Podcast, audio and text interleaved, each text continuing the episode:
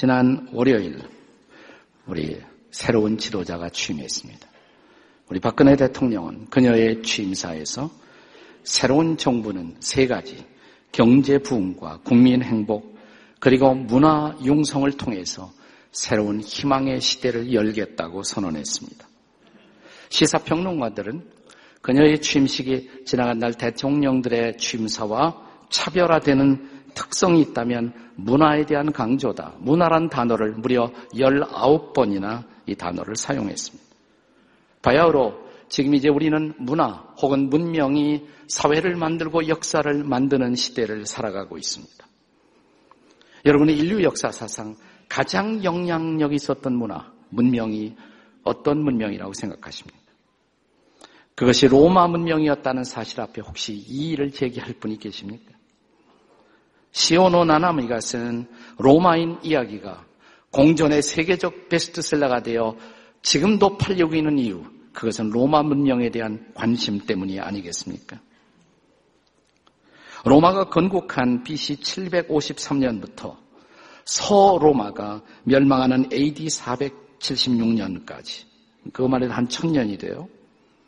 그런가 하면 동로마가 멸망한 1543년까지를 계산하면 무려 거의 2000년에 걸쳐서 로마 문명은 전속하며 세상의 모든 것을 바꾸어 놓았습니다. 로마는 정복하는 정복지마다 새로운 도로를 길을 만들었고 새로운 다리를 놓았고 수로시설을 만들었고 공공목욕탕을 만들었으며 엠피티어라 원형극장을 만들어서 문명의 혜택을 누리도록 만들었습니다. 모든 종교를 포함하며 모든 문명의 장점을 편입하고 수용해서 로마 문명은 중세 문명을 만들었고 근대의 서양 문명을 만들었으며 오늘의 현대 문명의 뼈대를 또한 만들어 놓았습니다. 오늘 우리가 사용하는 법과 정치 제도, 문학과 예술, 철학과 종교, 건축과 공학, 군사와 과학을 로마 문명을 떠나서 말할 수가 있을까요? 그래서 로마는 하루아침에 이루어진 것이 아니다. 라는 유명한 속담도 등장했고 모든 길은 로마로 통한다는 말도 우리가 기억합니다. 로마의 전성기에 로마가 마음만 먹으면 불가능은 없다라는 신화를 갖고 있었습니다. 하지만 이런 로마의 전성기에 살았던 피압방 민족, 식민지 출신의 한 유대인은 로마가 결코 할 수 없는 한 가지를 꿰뚫어 보고 있었습니다. 그것은 인간의 구원이었습니다. 바울은 그래서 이 복음을 들고 로마로 가기를 소망했습니다. 인간 구원의 유일한 해답, 복음조차 제공할 수 없었던 해답, 구원에 대한 대답을 가진 복음을 들고 그 당시 세계의 수도인 로마로 바울은 가기를 소원했습니다. 로마서 1장 10절과 11절을 함께 같이 읽도록 하겠습니다.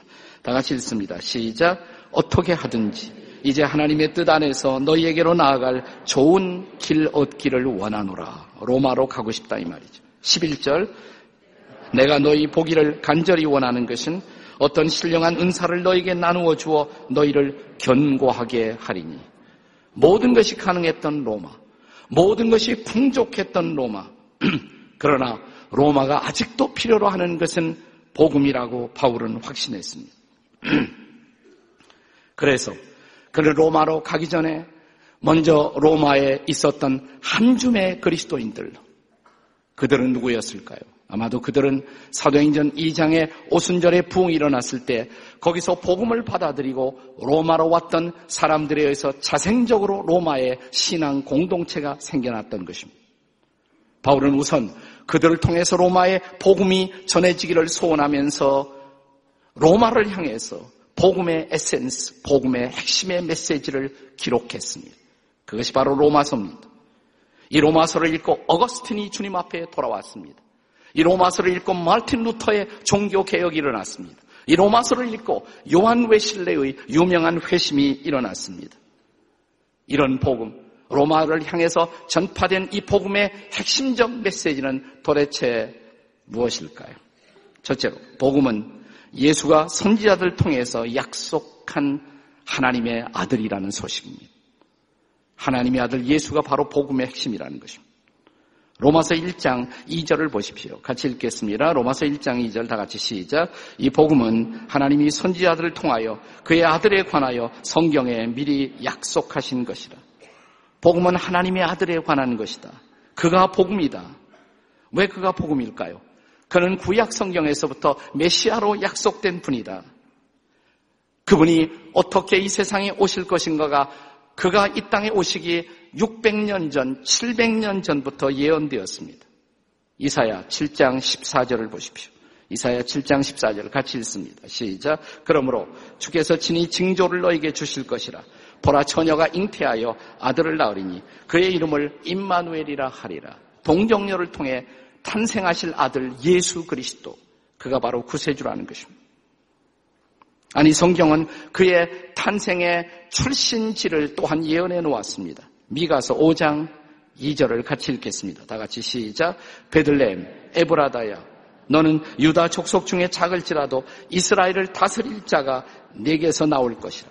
그의 근본은 상고의 영원이니라. 상고부터 영원부터 태초부터 계시던 분이 구세주로 베들레헴에 탄생할 것이다. 예언되었습니다. 아니 그가 그의 생애의 절정에서 불과 은 30냥에 팔리울 것도 예언되었습니다. 스가랴 11장 12절의 말씀입니다. 같이 읽습니다. 시작. 내가 그들에게 이르되 너희가 좋게 여기거든 내 품삯을 내게 주고 그렇지 아니하거든 그만두라. 그들이 은 30개를 달아서 내 품삯을 삼은지라. 그가 그 생애의 마지막 절정에 그가 죽으시기 직전에 그는 나귀 새끼 한 마리를 타고 예루살렘의 왕으로 환영받으며 입성될 것이라고도 예언되었습니다. 스가랴 9장 9절입니다. 같이 함께 읽습니다. 시작. 시온에 따라 크게 기뻐할지어다. 보라, 내 왕이 내게 임하시다니. 그는 공의로우시며 구원을 베푸시며 겸손하여 나귀를 타시나니 나귀의 작은 것, 곧 나귀 새끼니라. 그냥 나귀 타고 입성하신다가 아니라 나귀 새끼 타고 입성할 것이다. 그대로 됐잖아요. 무엇보다 그는 그 생애의 마지막 순간에 십자가에 달려 채찍을 맞으시고 그리고 창으로 찔림을 받을 것이라고 예언되었습니다. 이사야 53장 5절을 기억하시죠?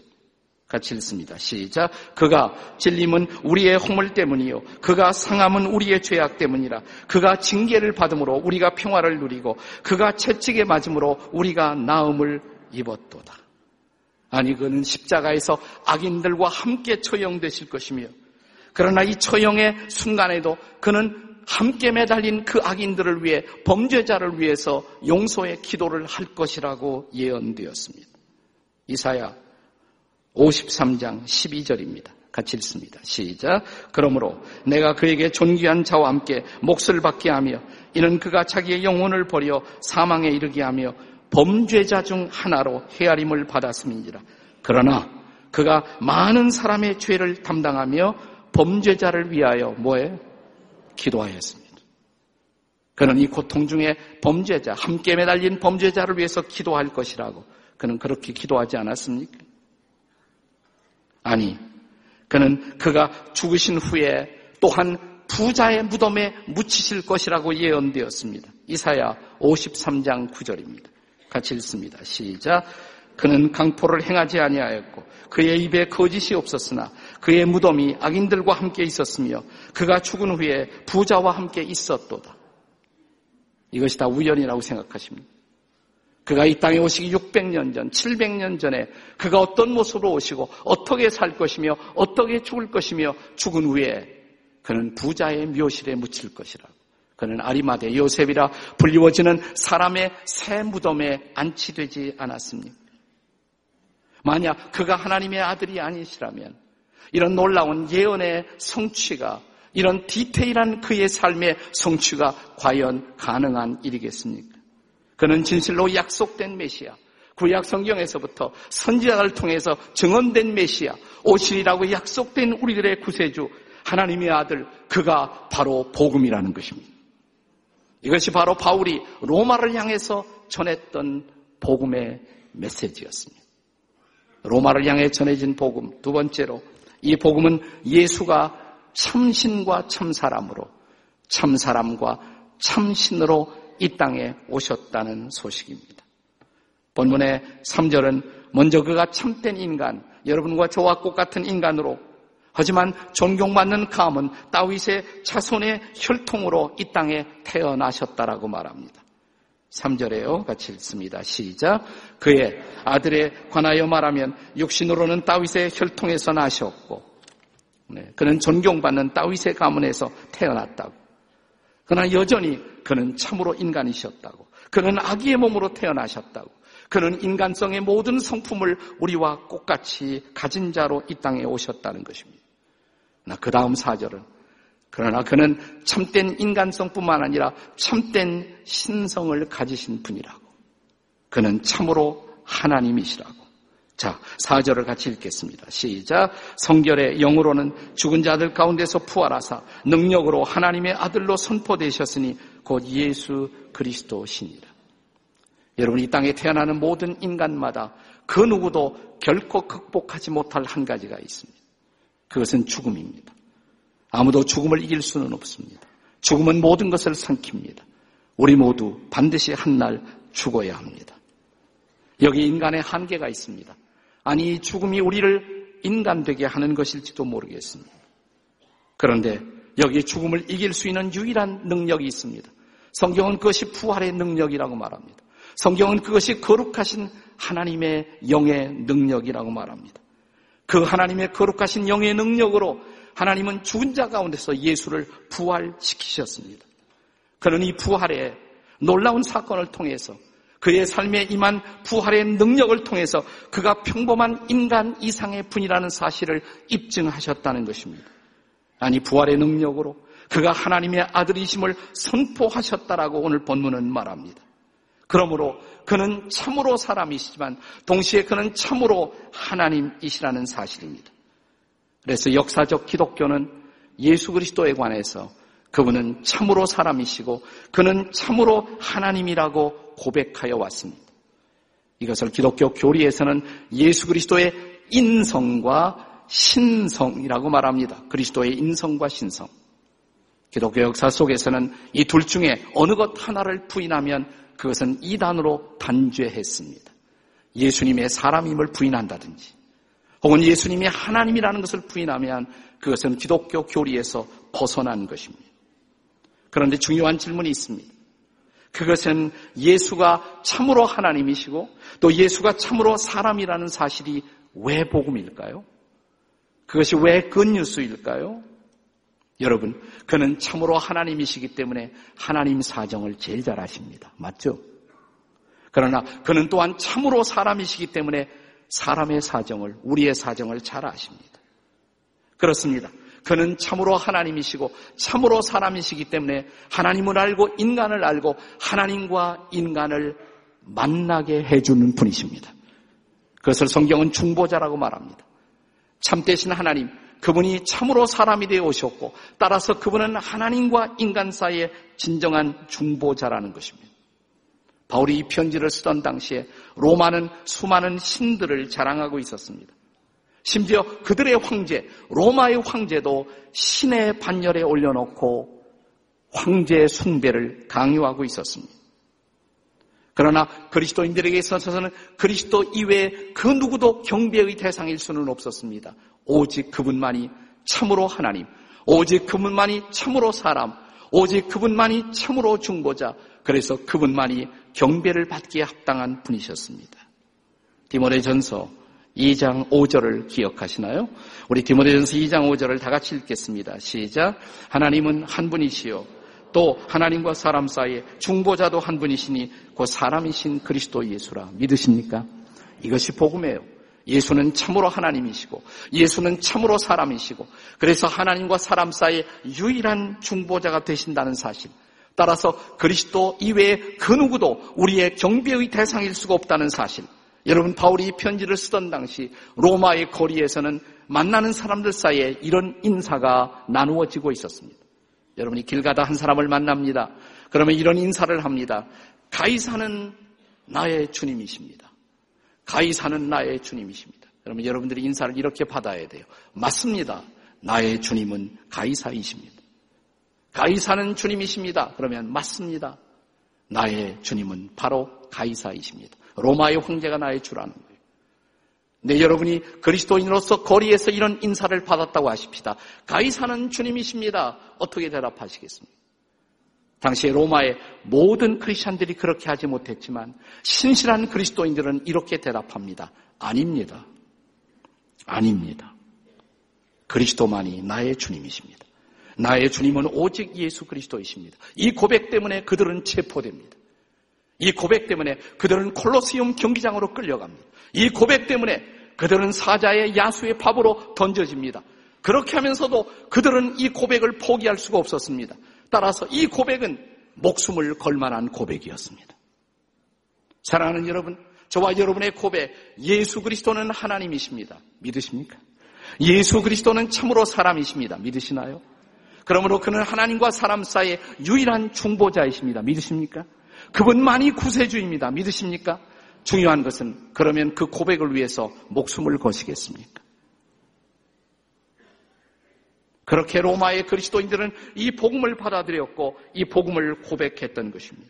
로마에 전해진 복음, 그것은 예수 그리스도만이 참으로 하나님이고 참으로 사람으로 우리 가운데 오셨다는 사실입니다. 로마에 전해진 복음. 세 번째로 이 복음은 예수 믿는 자들을 구원하시는 하나님의 능력입니다. 복음은 수동적으로 내가 붙들고 살아야 할, 나를 지켜야 할 복음입니다. 그러나 한 걸음 더 나가서 복음은 전해야 할 복음입니다. 아니, 목숨을 걸고도 전해야 할 복음. 이것이 바로 복음인 것입니다. 왜냐하면 이 복음 위에는 인간을 구원할 수가 없고, 이 복음 위에는 인간을 변화시킬 수가 없고, 이 복음 이외에는 세상을 바꿀 수가 없었기 때문입니다.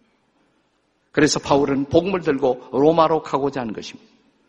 다시 본문의 15절을 읽겠습니다. 다 같이 15절, 다 같이 시작. 그러므로 할 수 있는 대로 로마에 있는 너희에게도 복음 전하기를 원하노라. 그래서 그는 이 복음을 들고 로마로 가기를 소원하는 것입니다. 왜 소원했을까요?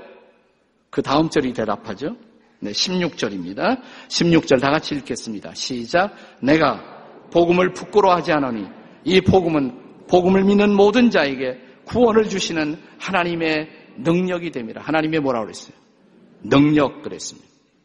이 능력이라는 말은 헬라어의 두나미스라는 단어입니다. 두나미스.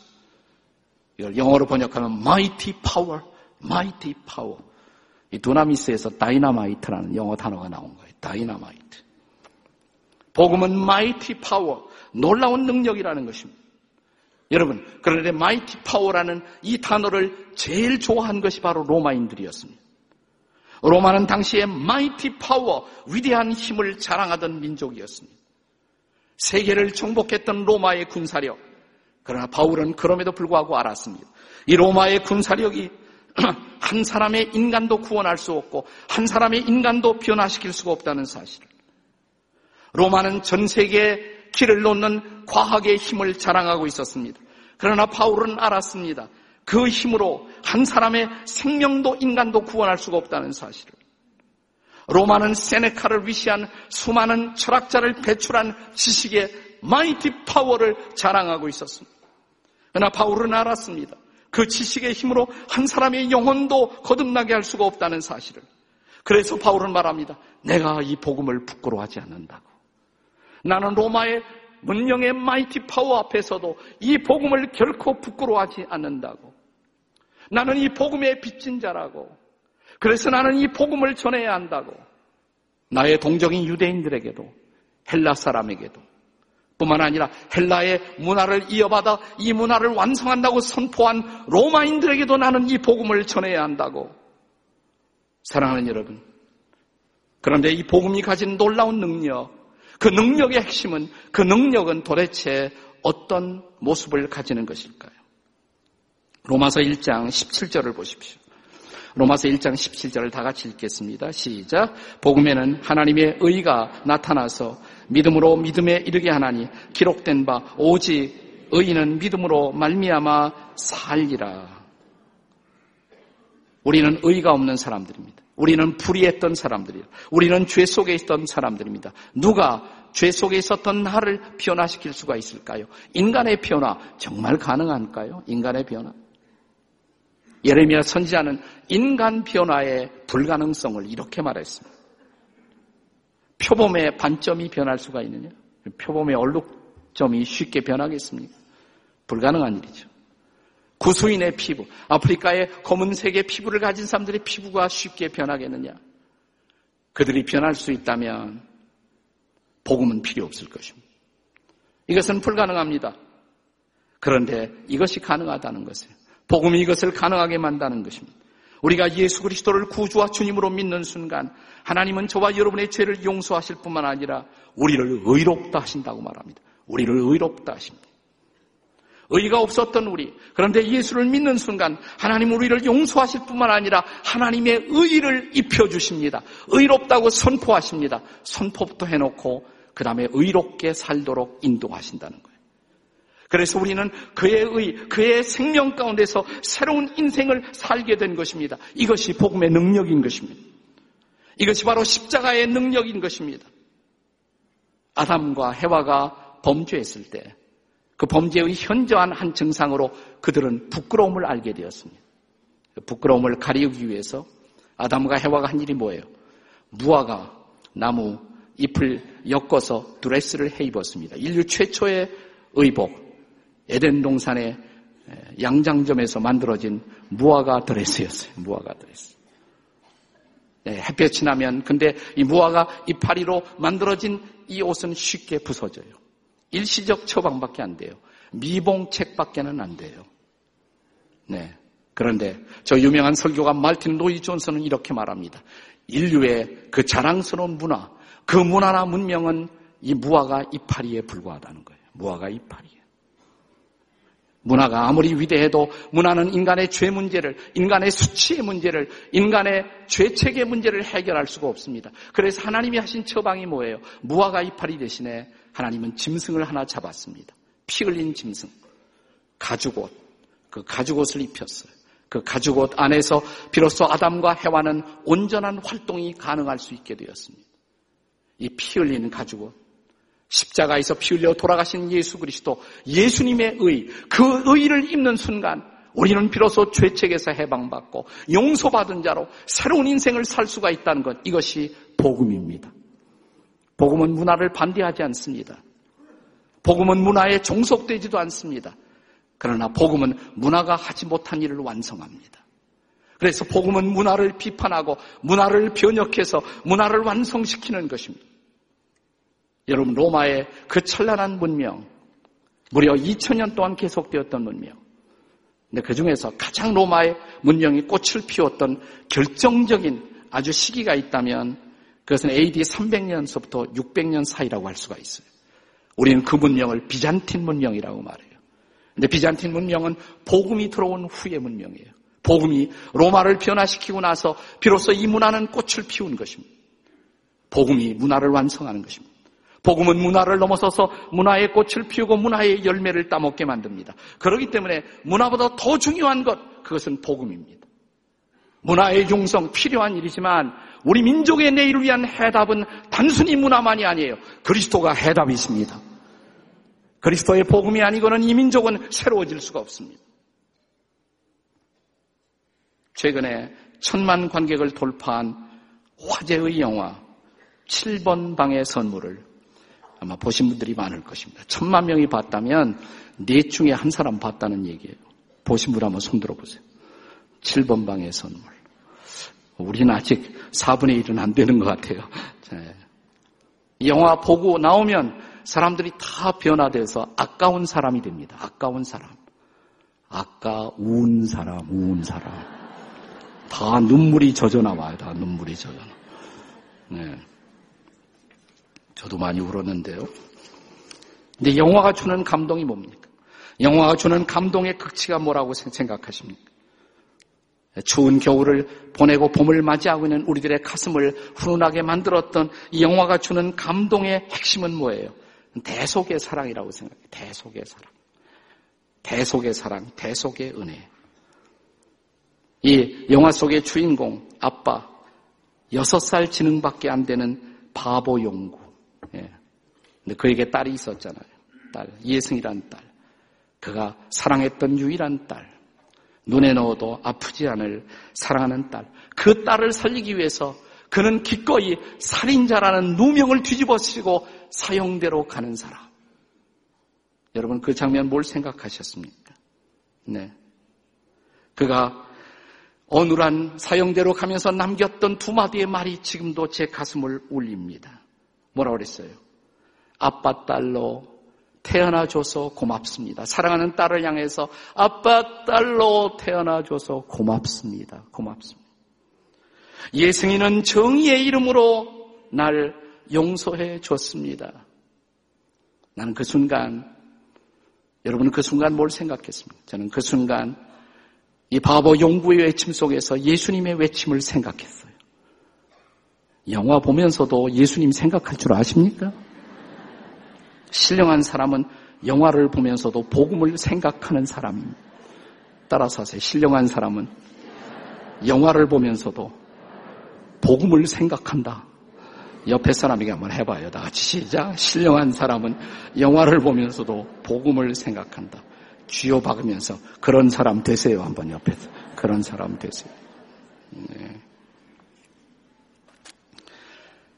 여러분 예수님이 그렇게 말하지 않겠습니까? 저와 여러분을 향해서 오늘도 하시는 말씀은 내 딸, 내 아들이 되어줘서 고맙습니다. 여러분이 내 아들이 되고 내 딸이 되어서 고맙습니다. 그가 우리를 위해 십자가에서 피를 흘리고 그 생명을 버려주면서도 우리를 향해서 외치는 말씀, 여러분이 내 아들이 되고 내 딸이 되어줘서 고맙습니다. 하나님의 정의를 이루고자 우리의 죄를 짊어지고 죄인이 아니었던 그가 죄인이 되어 십자가를 지고 보혈을 흘리면서 저와 여러분을 향해서 십자가에서 고백하는 메시지, 내가 너를 사랑한다고. 너를 위해서 나는 내 십자가에서 목숨을 걸 만한 가치가 있었던 사람이라고. 내가 너를 지금도 사랑한다고. 이것이 복음입니다. 이 복음 때문에 우리는 새로운 인생을 사는 것입니다. 이 복음 때문에 변화된 인생을 사는 것입니다. 이것이 바로 로마에 전해진 복음이었습니다. 이것이 바로 21세기를 살아가는 우리가 기다리고 있는 복음입니다. 이것이 바로 문화의 첨단을 자랑하는 우리에게도 아직도 필요한 복음인 것입니다. 나는 이 복음이 우리 민족을 새롭게 만들기를 기도합니다. 이 복음이 우리 민족의 새로운 소망이 되기를 기도합니다. 그렇습니다. 복음만이 우리 민족을 새로운 역사로 이끌어 갈 줄로 믿으시기 바랍니다. 기도하시겠습니다.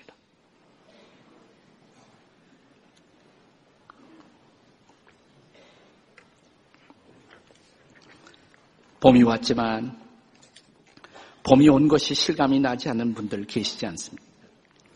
여전히 내 가슴은 시리고 춥고 아프기만 한 분들. 여러분의 오른손을 가슴에 얹고 이렇게 기도해 보십시오. 하나님, 제 마음을 만져주세요. 예수님, 다시 제 가슴이 뛰게 해주세요. 정말 예수님이 나를 그렇게 사랑하시고 나를 위해 십자가에서 자신의 생명을 버려주셨다면 그 예수님이 나와 함께 하신다면 무엇이 더 필요하겠습니까? 예수님, 제 마음을 붙들어 주시고 제 마음을 만져 주시고 제 마음에 다시 새로운 꿈이 꾸어지게 하시고 그리스도를 바라보고 그리스도를 향하여 걸어가는 우리의 남은 인생이 되게 해달라고 실망과 좌절과 낙심 속에 빠져 있는 분들이 계십니까? 하나님, 여기 당신의 아들, 딸들이 좌절과 낙심 속에 빠져 있는 분들이 있습니다. 저들을 좌절케 하는 모든 낙심의 영들은 저들에게서 떠나갈 지어다. 부활의 영이여 임하여 주시옵소서. 우리를 살려 주시옵소서.